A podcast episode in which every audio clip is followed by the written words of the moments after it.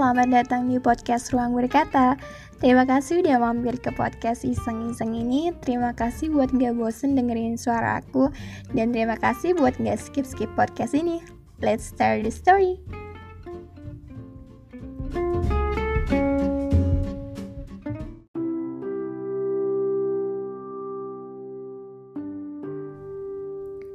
How to be a brave person.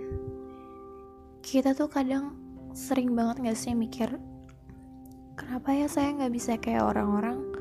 Kenapa ya saya lama banget dikit-dikit down, dikit-dikit nangis? Kenapa saya gak bisa jadi diri saya kayak versi orang yang selalu terlihat kuat, selalu tegar dan selalu happy? Kenapa, kenapa, dan selalu kenapa?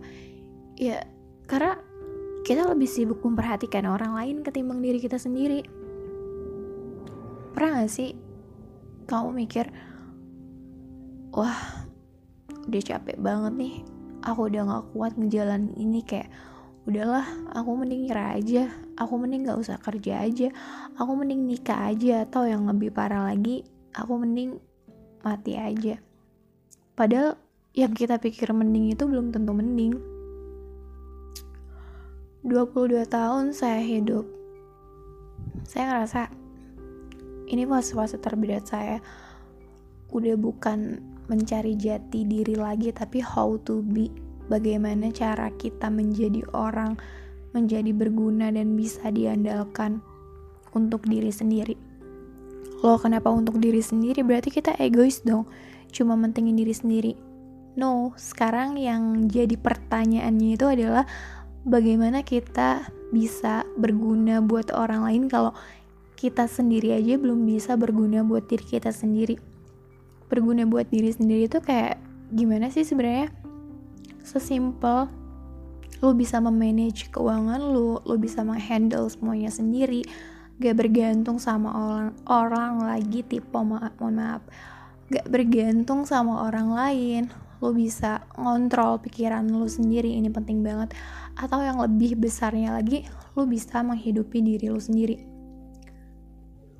Aku yakin banget sebagian dari kita mungkin banyak banget yang ngerasa hidup gue gak berguna, gue cuma nyusahin orang lain, bla bla bla. Saya pribadi kadang sering banget berpikiran kayak gitu.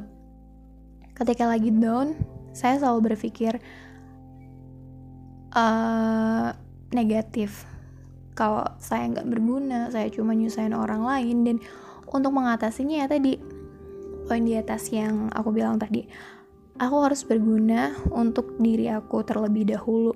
Gak apa-apa aku belum berguna buat orang lain, minimal aku berguna buat diri aku sendiri dulu.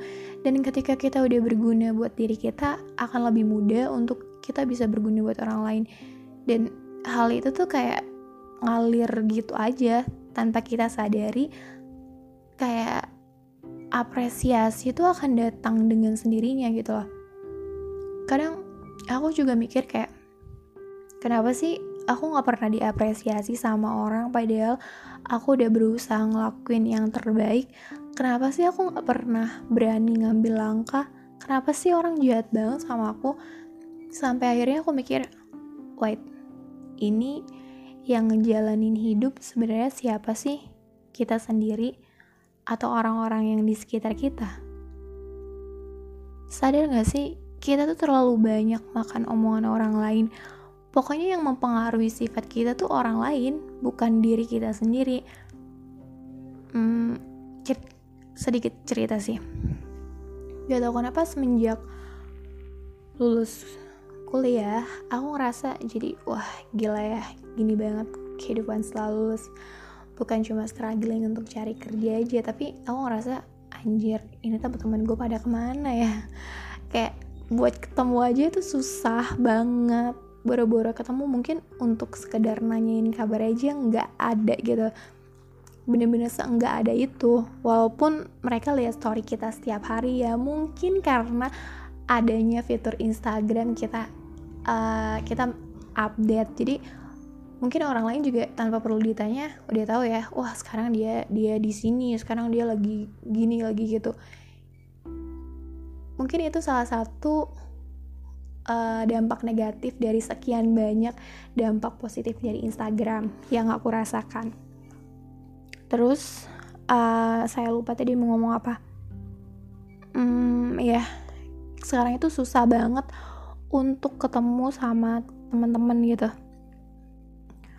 Tapi yang aku kesel adalah ketika kita udah di atas, misalnya ketika kita udah dapat pencapaian yang kita mau, baru tuh pada ngabarin, nanyain kabar ini itu segala macam. Aku nggak menyinggung siapapun, aku hanya mengutarakan apa yang aku rasakan, bukan menjudge sih, lebih ke ya ini persepsi aku, pure opini aku. Kalian mau terima suka atau enggak suka silakan, itu kayak itu hak kalian kok. Cuman ya realitanya seperti itu gitu. Kayak banyak banget teman-teman yang datang ketika uh, kita udah di atas atau ketika udah jadi orang.